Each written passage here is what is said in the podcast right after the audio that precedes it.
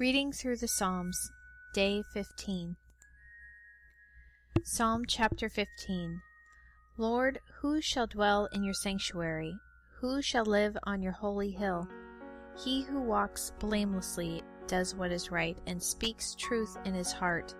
He who doesn't slander with his tongue, nor does evil to his friend, nor casts slurs against his fellow man, in whose eyes a vile man is despised, but who honors those who fear the Lord.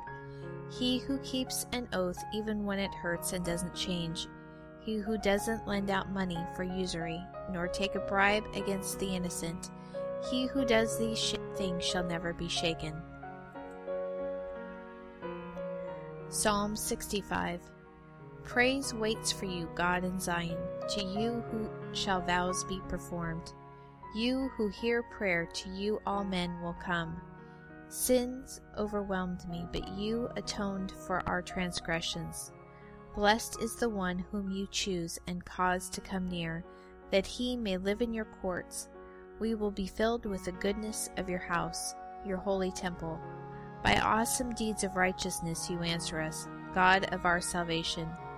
You who are the hope of all the ends of the earth, of those who are far away on the sea, who by his power forms the mountains, having armed yourself with strength, who stills the roaring of the seas, the roaring of their waves, and the turmoil of the nations. They also who dwell in faraway places are afraid of your wonders. You call the morning's dawn and the evening with songs of joy. You visit the earth and water it. You greatly enrich it. The river of God is full of water.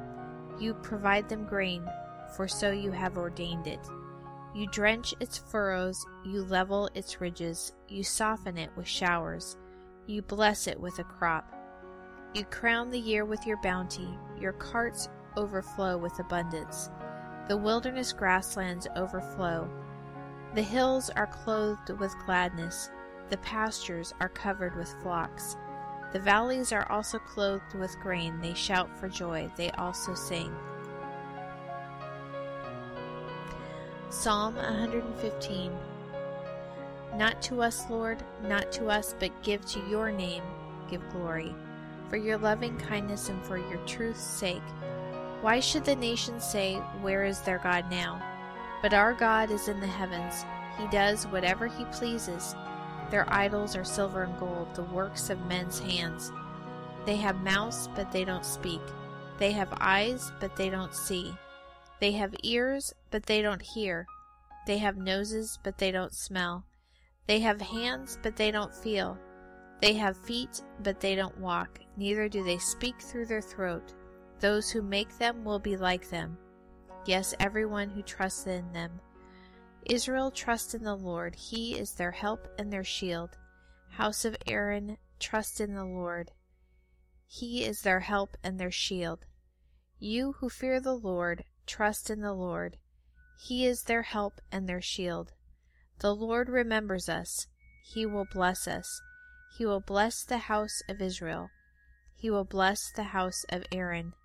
He will bless those who fear the Lord, both great and small.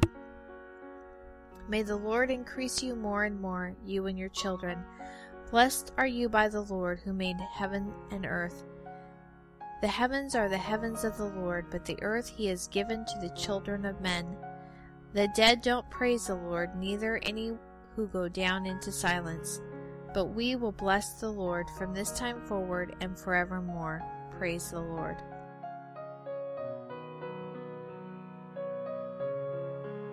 This series is part of 50 days of reading through the Psalms during the counting of the Omer, the time between First Fruits, or Resurrection Sunday, and Shavuot, also known as Pentecost.